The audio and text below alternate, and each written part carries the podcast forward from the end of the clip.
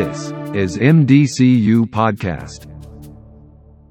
สวัสดีทุกคนนะคะ ยินดีต้อนรับเข้าสู่ MDCU Podcast EP 0 Part 2นะคะ อยู่กับแป้งดำเนินรายการต่อในหัวข้อประสบการณ์เด็ดในช่วงใช้ทุนนะคะ EP ที่แล้วเราได้ฟังประสบการณ์จากคุณบิวไปใช้ทุนที่นาราธิวาสแล้ว ครั้งนี้ลองมาฟังอีก 3 ท่านแบ่งปันกันบ้าง เริ่มต้นจากอีกด้านของประเทศเลย คุณต้นนะคะ ไปใช้ทุนอยู่ทางตะวันตกใช่ไหมคะ เป็นยังไงบ้างคะก็ตอนตอนนี้อยู่ที่อำเภอทองผาภูมินะครับทองผาภูมิมันจะอยู่ตรงอ่าอยู่ติดชายแดนพม่านะครับ อยู่สุดสุดออกมาจากจากตัวเมืองกาญจนบุรีออกมาประมาณร้อยห้าสิบกิโลครับก็คือค่อนข้างจะ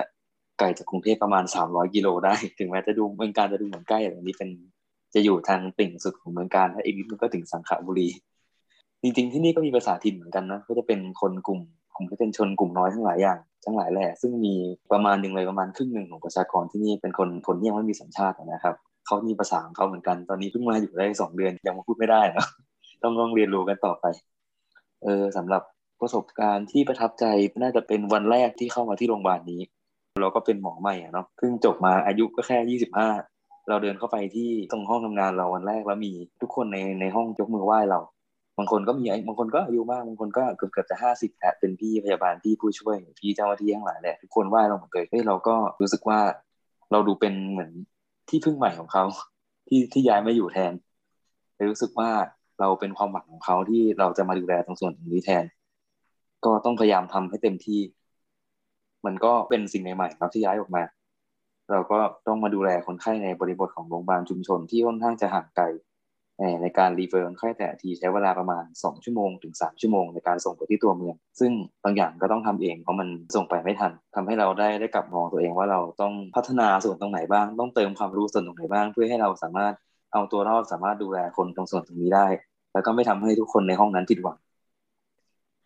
เขาค่อยๆเพิ่มสเปเชียลตี้ขึ้นมามากขึ้นเรื่อยๆนะครับ เพราะว่ามันค่อนข้างไกลด้วยนะครับ ในการส่งคนไข้มาที่ตัวเมือง แล้วก็ที่ที่ห้องอาภูมิเนี่ยจะเหมือนเป็นโหนดในในตรงบริเวณตรงนี้ ซึ่งรับคนไข้จากสังขบุรีครับซึ่งสังขคนไข้ค่อนข้างจะค่อนข้างจะหนักเป็นกลุ่มชาติพันธุ์นะครับ ซึ่งซึ่งกว่าจะออกมาโรงพยาบาลเขาจะค่อนข้างหนักแล้วครับ เพราะฉะนั้นก็ต้องดูแลให้ได้ การส่งไปค่อนข้างจะไกลแล้วโควิดนี่มีผลอะไรกับต้นบ้างไหมฮะเออเรียกว่าค่อนค่อนข้างค่อนข้างหนักเลยครับ เพราะว่าในในแต่ละชุมชนซึ่งเป็นกลุ่มชาติพันธุ์นะครับ คือทางโรงพยาบาลก็จะต้องออกไปออกไปเชิงรุกมากขึ้นในการตรวจสกรีนก่อนที่คือคือตรวจจำกัดวงอะนะครับ ก็ค่อนข้างเพิ่ม workload ให้กับโรงพยาบาลที่มีคนทำงานไม่เยอะมากครับแล้วก็เรื่องระยะทางเรื่องอะไรอะไรหลายอย่างก็เป็นอุปสรรคอย่างของตัวทองผาภูมิเนี่ยอำเภอค่อนข้างจะขนาดใหญ่ ชุมชนที่ไกลสุดที่เป็นเขตโรงพยาบาลเนี่ยต้องข้ามเขาไปอีกประมาณ6-60กิโลคือปิล๊อกนะครับ ซึ่งเป็นเขตที่ระบาดในในช่วงรอบที่ผ่านมา ที่เราก็ต้องไปตรวจเหมือนกัน ก็ค่อนข้างจะเพิ่มงานประมาณหนึ่งเลยครับ มีผลกระทบเหมือนกันเนาะสำหรับของต้น เราลองไปทางฝั่งตะวันออกบ้างดีกว่าคุณมายบอกว่าไปใช้ทุนทางสากแก้วใช่ไหมคะ เข้าใจว่าสากแก้วนี่คือติดติดทางฝั่งกัมพูชาอย่างนี้เหมือนใช่ไหมคะ ใช่ค่ะ ของสักแก้วแล้วก็โดยเฉพาะอรัญญประเทศเนี่ยก็คือจะติดฝั่งเป็นชายแดนของกัมพูชาเลยอะค่ะ ตรงลงเกลือค่ะ ถ้าทุกคนเคยได้ยินก็คือข้ามไปก็คือเป็นกัมพูชาเลยค่ะ แต่ว่าของไม่ไม่ค่อยมีปัญหาเรื่อง culture shock หรืออะไรเท่าไหร่ เพราะว่าการใช้ภาษาบางคนคือไม่สามารถพูดไทยได้ก็มีเหมือนกันอย่างแรงงานต่างด้าวอะไรอย่างเงี้ยค่ะ แต่ว่าพี่พยาบาลในโรงพยาบาลค่อนข้างเก่งมากค่ะ คือเราจะเหมือนมีคนที่ทำหน้าที่เป็นล่ามเลย อย่างเช่น ตอนไปอารันเนี่ยจะค่อนข้างหนักกว่าทางสักแก้วหน่อย เพราะว่ามันจะชายแดนมากกว่า เวลามีคนไข้กัมพูชามาแล้วเขาพูดไทยไม่ได้เนี่ย จะมีเหมือนพี่เจ้าหน้าที่คนหนึ่งที่ทุกคนจะรู้กันเลยว่า ถ้าเกิดหมอคุยไม่ได้หรือไม่มีใครฟังรู้เรื่องเนี่ย จะเรียกพี่เขามาแล้วพี่เขาจะมาเป็นล่ามให้ ก็เลยไม่ได้ไม่ค่อยมีปัญหาเรื่องการใช้ภาษาค่ะ แล้วก็โดยส่วนใหญ่คือแรงงานที่เขาเข้ามาทำงานในไทยนานๆ แล้วเขาก็จะพูดได้อยู่แล้วอะค่ะ มีมีที่ใช้ภาษาอีสานบ้างคือ จริง ๆสักแก้วถือว่าเป็นภาคตะวันออก แต่ว่าจะติดกับทางอีสานทางบุรีรัมย์อะไรเงี้ยมากกว่า คนพื้นเมืองเนี่ยเขาจะใช้เป็นภาษาอีสานมากกว่าค่ะ ก็คืออีสานไม่ก็ไม่ได้เรียนอีสานจ๋าขนาดนั้น ส่วนใหญ่ก็จะเป็นคำที่เราเข้าใจอยู่แล้ว ก็ไม่ค่อยมีปัญหาอะไรค่ะ ในเรื่องของ culture ค่ะ แต่ถ้าถามว่าเออเรื่องอะไรที่พีคๆตอนใช้ทุนคิดว่าอืมสำหรับไมาสำหรับตัวไมาเองนะคะ คือ คือเราเป็นคนที่เรียกว่าไม่เคยดวงเยินมาก่อนนะ เหมือนตอนเป็นนิสิตแพทย์อะไรเงี้ยก็คือจะเป็นคนที่แบบเก็บเคสคลอดก็ไม่ครบเหมือนต้องแบบเก็บหลายรอบมากต้องอยู่หลายวันถึงจะเก็บครบหรือว่าอยู่เวรก็ไม่ค่อยจะโดนตามอะไรเท่าไหร่อย่างเงี้ยค่ะ แต่ว่าพอไปเป็น intern ก็คือเหมือนอันนี้คือช็อกไปเลย เพราะว่าอยู่เวรคือขึ้นด้วยวอร์ดอายุรกรรมเป็นวอร์ดแรกมาถึงปุ๊บอะวันนี้ ตึกตึกหนึ่งอเลสคนไข้อะหัวใจหยุดเต้นเราก็ต้องวิ่งไปดูสักพักหนึ่งยังไม่ทันปั๊มขึ้นมา ก็มีโทรศัพท์มาจากอีกตึกหนึ่งเป็นตึกที่อยู่ตรงแบบอยู่คนละฝั่งโรงพยาบาลเลยบอกว่าเอาหมอแบบคนไข้แบบออกซิเจนต่ำแล้วนะ ต้องไปใส่ทิว เราก็คือเหมือนต้องรีบวิ่งจาก ตึกหนึ่งอะทั้งทั้งที่ก็ยังไม่เสร็จนะแต่ว่าแบบเออเหมือนเราก็แบบเหมือนพยายามสั่งการรักษาอะไรไป ก่อนให้แบบอะพอผ่านพ้นไปได้สักช่วงสิบห้านาทียี่สิบนาทีที่เราไปใส่ท่อช่วยหายใจได้ก่อนเนี้ยแล้วก็วิ่งจากตึกหนึ่งเนี่ยข้ามไปอีกตึกหนึ่งคือจำได้ว่าเหนื่อยมาก แล้วก็รู้สึกว่าโอ้โห คือมันไม่ใช่แค่สองตึกด้วยนะ เพราะว่าระหว่างที่เราวิ่งอะก็คือมีอีกตึกหนึ่งโทรมา คืออย่างของโรงพยาบาลใหม่อะคือมันไม่ได้เป็นโรงพยาบาลเขาเรียกว่าเป็นโรงพยาบาลทั่วไป ก็คือ intern หนึ่งคนเนี่ย เออจะอยู่เวรคนเดียวต่อหนึ่งวอร์ดทำให้ทั้ง ICU แล้วก็เอ่อทุกทุกวอร์ดอายุรกรรมในโรงพยาบาลเนี่ยจะเป็นของเราคนเดียวเลย กลายเป็นว่าพอมันมีเหมือน เรื่องเกิดขึ้นพร้อมๆกันหลาย ๆ ตึกเนี่ยก็คือเราก็เหมือนหัวหมุนเลยแบบต้องรีบอันนี้เสร็จปุ๊บวิ่งไปใส่ท่อช่วยหายใจตึกนี้ใส่เสร็จต้องวิ่งกลับมาอีกตึกหนึ่งเจาะหลัง แล้วก็วิ่งอีกตึกหนึ่งคือสามสี่อย่างเกิดขึ้นพร้อม ๆ กันจากคนที่แบบไม่เคยแบบเยินมาก่อนเลยก็เหมือนก็ช็อกไปเลยแล้วก็รู้สึกว่าโอ้โหนี่ฉันมาทำอะไรที่นี่แล้วแบบนี้ชีวิต intern ฉันจะต้องเป็นแบบนี้ไปตลอดเลยเหรอแต่ว่าตอนหลังก็เริ่มอะชินละเริ่มเหมือนชินชากับความเยินของตัวเอง อันนี้คือแบบแป้งเล่าอาจจะแบบ จำได้ว่าเราก็คือคุยกันบ่อยๆ เวลาแบบเหมือนลง story เนาะเวลาแบบอุ้ยเยินเกินแล้วก็แบบเหมือนไม่มีที่พึ่งแล้วเราก็แบบโอ้ไม่ไหวแล้วชิอยู่คนเดียวพอแบบมานั่งหายใจหน่อยก็ถ่าย story ลงปุ๊บแล้วก็เหมือนเวลาลง story มันก็เหมือนเป็นจุดแบบเยียวยาจิตใจกันเองแบบ intern ทุกคนก็แบบ แกฉันเข้าใจ เออเข้าใจเข้าใจฉันก็เป็นเหมือนกันเราอยู่เวรเหมือนกันวันนี้อะไรอย่างเงี้ยใช่โอ้ฉันอยู่เวรเหมือนกัน อยู่อีกจังหวัดหนึ่งแต่ว่าก็คืออยู่ในสถานการณ์เดียวกันอะไรใช่ไหมมันคอย support จิตใจเราได้ส่วนหนึ่งจริง การลง story เป็นสิ่งที่แบบ intern ทั้งประเทศเหมือนแบบมีศูนย์รวมจิตใจอะชาวเวรดึกจ้าเหมือนบางทีก็จะลงแบบอ้าวชาวเวรดึกวันนี้ทักทายจ้าอะไรอย่างงี้ทุกคนก็จะเช้าเยินอย่างน้อยฉันเยินจริงๆอ่าใช่เหมือนเราไม่ได้ผ่านจุดนี้ไปคนเดียวค่ะอืมดีเลย แล้วแล้วอย่างช่วงแรกของไม้ที่บอกว่าจากที่รู้สึกว่าเป็นคนที่ไม่เยินเลยเนาะแล้วพออยู่ดีๆ ไป ส่วนหนึ่งก็อยู่ต่างจังหวัดด้วยก็เลยทำให้ปริมาณคนไข้ค่อนข้างเยอะทำให้เหมือนงานเรามันก็มีมีมากขึ้นอะไรเงี้ยนะคะเอ่อตอนช่วงนั้นที่ช่วงแรกๆที่บอกว่าเอ้ยทำไมแบบเราเราดวงเยินจังเลยแล้วแบบทำไมเราจะต้องเป็นอย่างนี้ตลอดเลยไหมอะไรเงี้ยใช้เวลานานไหมกว่าจะปรับตัวได้แล้วตอนนั้นแบบวิธีคิดเราแบบเราคิดยังไง เราถึงรู้สึกว่าเออสุดท้ายแล้วไป มันถึงชินแล้วก็เริ่มเริ่มปรับตัวกับกับภาระงานที่มากขึ้นได้ค่ะ อืมก็ใช้เวลาสักพักหนึ่งเกือบ ไม่ไม่แน่ใจระยะเวลาที่แน่นอนเนาะแต่ว่าก็ถึงจุดหนึ่งมันเหมือนเราเจ็บและชินไปเองคือเหมือนสุดท้ายเราก็แบบ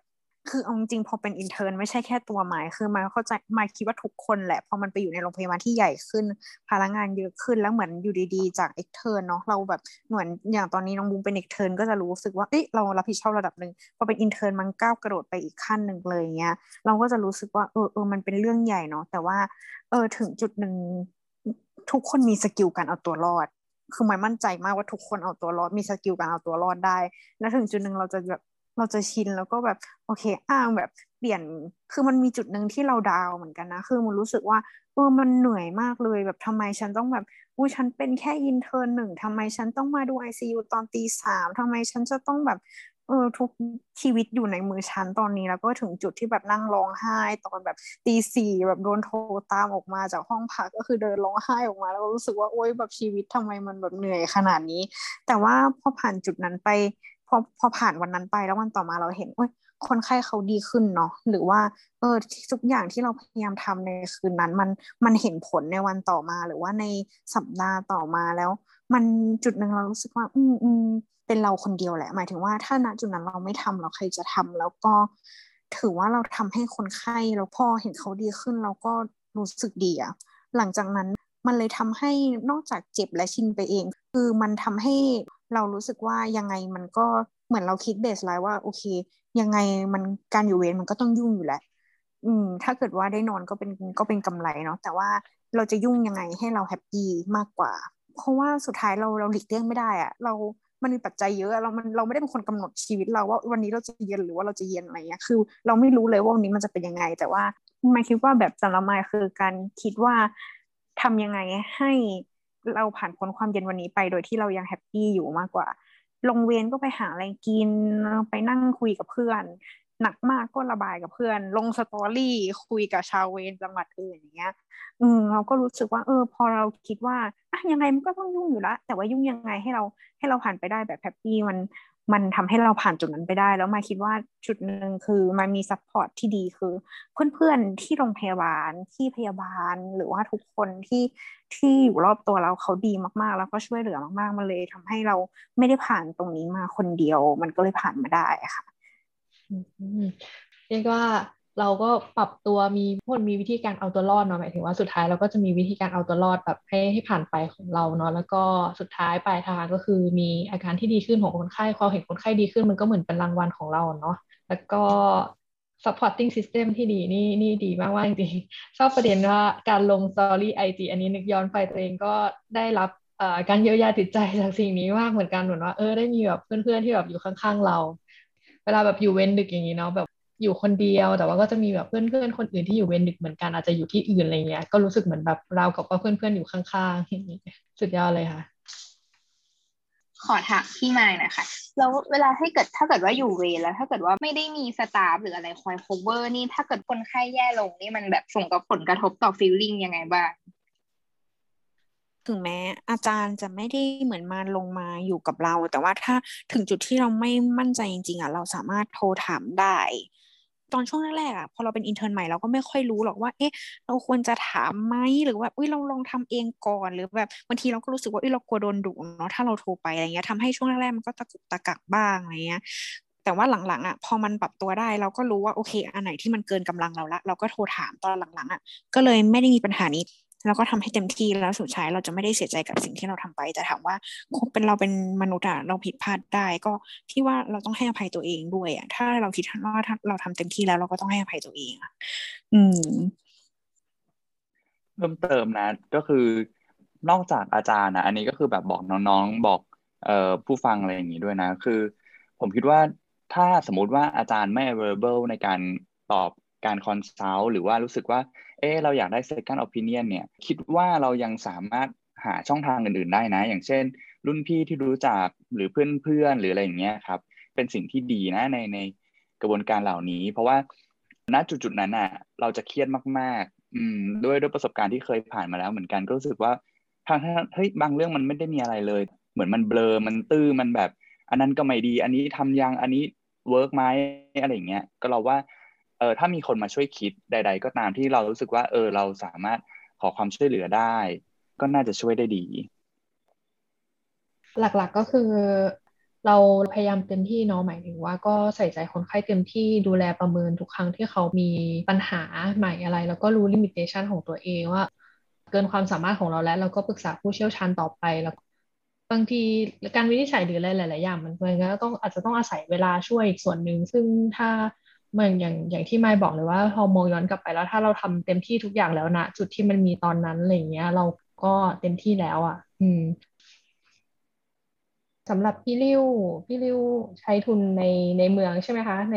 สถาบันก็คืออยู่ที่นนทบุรีเนาะอันนี้เรากลับพบกับกลับเข้ามาในเมืองบ้างเป็นยังไงบ้างคะสำหรับการใช้ทุนใกล้กรุงเทพ ใช่ก็คือใกล้มากคือเรียกได้ว่าเป็นเหมือนแบบปริมณฑลเลย เอาจริงก็คือขับจากใจกลางคณะเราเนี่ยไปถึงได้ภายในเวลา 20 นาทีเท่านั้นเอง เอาจริงมีบางช่วงที่ไปกับเช้าเย็นอะไรอย่างนี้เลยนะ เพราะว่ารู้สึกว่าเออมันใกล้มากสามารถแวะเข้ามาในสยามได้อะไรเงี้ยจริงๆเราด้วยความที่โรงพยาบาลมันเป็นสถาบันเฉพาะทางเนาะผู้ป่วยทั่วไปเนี่ยคือวอร์ดครบแหละ แต่ว่าเคสจะไม่ได้หนักมากเพราะมีอะไรก็คือรีเฟอร์หมด แต่ว่าสิ่งที่เคยเจอเนี่ยก็คือมันมีครั้งหนึ่งคือเราอะ ยูเวนเมดก็ก็จะดูเมนเมดทั้งโรงพยาบาลอะไรอย่างเงี้ยแล้วก็เอ่อมีเคส notify หลังหลังจากขึ้นเวรขึ้นตัดเวรตอน8โมงก็เนี่ยประมาณ 10โมงเอ่อ notify ว่ามีเคสเบนเดสมาประสบอุบัติเหตุอายุ 30 กว่าเอง ตอนแรกก็ก็โอเคอะได้ครับเดี๋ยวเดี๋ยวไปเซ็นใบเดทให้อะไรอย่างนี้ แต่สุดท้ายประมาณว่าเขาบอกว่าอ๋อเนี่ยผู้ป่วยอะทำบริจาคอวัยวะไว้อ่าก็ก็คือเดี๋ยวจะมีทางสภากาชาติจะมา เก็บอวัยวะก็คือมาฮาเวสก็เดี๋ยวเขาก็จะส่งทีมมา ระหว่างเนี้ยเราก็จะมีโปรโตคอลไว้ว่าอะเขาจะเก็บอะไรบ้าง เพราะว่าผู้ป่วยบริจาคอะไรไว้บ้าง บริจาคเอ่อดวงตาบริจาคผิวหนังอะไรเงี้ยก็ก็ไล่ไปตามแต่ว่าที่เราบริจาคเนาะแล้วก็เอ่ออวัยวะที่ไม่ได้เสียหาย อืมทีนี้มันก็อยู่ที่ว่าพอร่างกายคนเราพอเบนเดสแล้วเนี่ย เหมือนระบบควบคุมต่างๆอะก็คือแย่ลง ความดันก็คือแย่ ระบบการหายใจก็คือแย่เอ่อระบบไตก็คือแย่คือระบบเหมือนร่างกายเนี่ยพยายามชัดดาวทุกอย่าง ระหว่างนั้นเราก็คือยื้อเต็มที่เออแบบเราให้ยากระตุ้นความดันให้สารน้ำพยายามทำทุกทุกวิธีทางตอนแรกก็คือดูโอเคมากเลยนะ พอติดต่อไปสุดว่าสภากาชาติเนี่ยจะมาได้ตอนประมาณตีหนึ่งของวันนั้น ซึ่งก็คือตอนตอนแรกที่เรารับทราบเนี่ยคือสิบโมงเนาะประมาณช่วงนั้น แล้วเสร็จคือแกเป็นว่าก็คือสมูทมาตลอดนะ แต่พอช่วงบ่ายๆเริ่มตกเย็นแล้วอ้าวบีพีเริ่มไม่ได้แล้วเอ่อยากระตุ้นความดันที่ให้ไว้เนี่ย เริ่มเอาไม่อยู่แล้วบีพีดรอปมากเลยอะขึ้นตัวที่สองขึ้นตัวที่สองไปก็ดีสักพักเพราะก็ล่วงอีกขึ้นตัวที่สามเออแล้วเสร็จแล้วเนี่ยคือกลายเป็นว่า ถ้าทุกคนทราบก็คือยากระตุ้นความดันเนี่ยมันก็จะมีผลเสียเนาะยาบางตัวเนี่ยมันก็จะทำให้พวกเส้นเลือดส่วนปลายเนี่ยก็คือจะ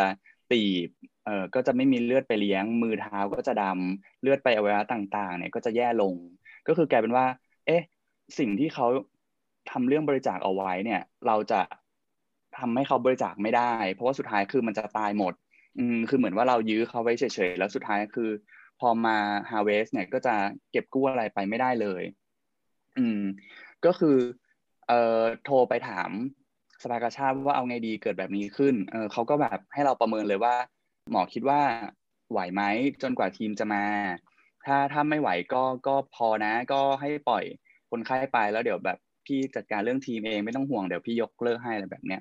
อืมจังหวะนั้นก็คือคุยกับพี่พยาบาลแล้วว่า เออไม่ไม่น่าจะไหวมั้งอะไรอย่างเงี้ยเออก็ก็อะเตรียมเตรียมจะปล่อยแล้ว แต่ว่ามันก็มีโมเมนต์หนึ่งนะว่าแบบ เหมือนเราอะไปรับรถไฟที่หนึ่งแต่คือระหว่างที่ออกจาก ICU คือคือเคสเนี้ยมาเออรออยู่ใน ICU เออเราก็แบบนึกในใจว่าแบบ เอ้ยพี่ครับเออแบบเหมือนเหมือนนึกกับคนไข้อะนะบอกว่าพี่ครับพี่อยากแบบบริจาคร่างกายใช่ไหมอยากทำบุญใช่ไหมเราสู้ไปด้วยกันนะเดี๋ยวพี่พี่รอแป๊บหนึ่งได้ไหมเนี่ยอีกไม่กี่ชั่วโมงนะ แล้วเดี๋ยวทีมมาแล้วพี่ก็จะได้ทำบุญเนาะเราทำบุญร่วมกัน เท่านั้นแหละ พอเรากลับมาหลังจากดูเคสเสร็จ BP ขึ้นดีเลย ฉี่ออกดีคือจากตอนแรกอะทั้งที่แบบเออคือเขาต้องการคีปแล้วก็คือคีปเยอะด้วยเออปริมาณฉี่ที่ออกมา เพราะว่าเขาต้องการเก็บไตด้วยเออก็คือแกว่าทุกอย่าง stable แล้วคืนนั้นอะจนจน harvest เสร็จก็คือเรียบร้อยดีทุกอย่างซึ่งแบบเราแบบเซอร์ไพรส์มากจริงโดยตรงคือบอกเลยว่าจริงแล้วกึ่งกึ่งเป็นคนที่อาจ religious นิดนึงนะ เออว่าแบบเออก็ก็ไม่ได้สนใจอะไรเท่าไหร่แต่ว่าแกเรื่องนี้เป็นเรื่องที่แบบประทับใจมาก แล้วก็รู้สึกว่า โอ้บางอย่างมันก็พรูฟไม่ได้จริง ๆ แหละ อืมครับ ประมาณนี้ เรียกได้ว่าประสบการณ์ใช้ทุนในเมืองเด็ดไม่แพ้กับการใช้ทุนต่างจังหวัดข้างนอกเลยนะคะจะมาฟังจากที่พี่เล่าเล่า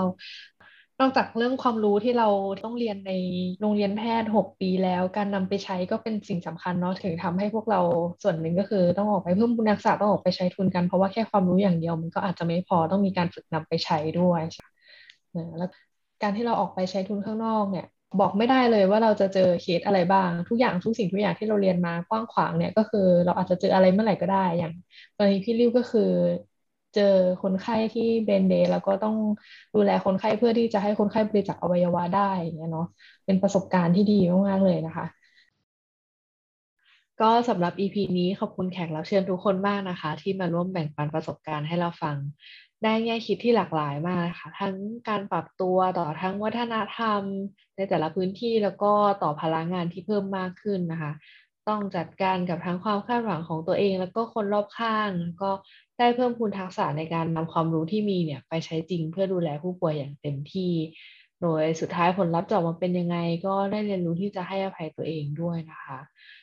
แล้วทุกคนก็มีจุดหมายปลายทางเดียวกันก็คืออาการที่ดีขึ้นของผู้ป่วยที่เป็นรางวัลให้กับพวกเราที่ใช้ทุนอยู่นะคะ ขอบคุณแขกรับเชิญและผู้ฟังทุกท่านนะคะ แล้วพบกันใหม่ EP หน้าใน MDCU Podcast ค่ะ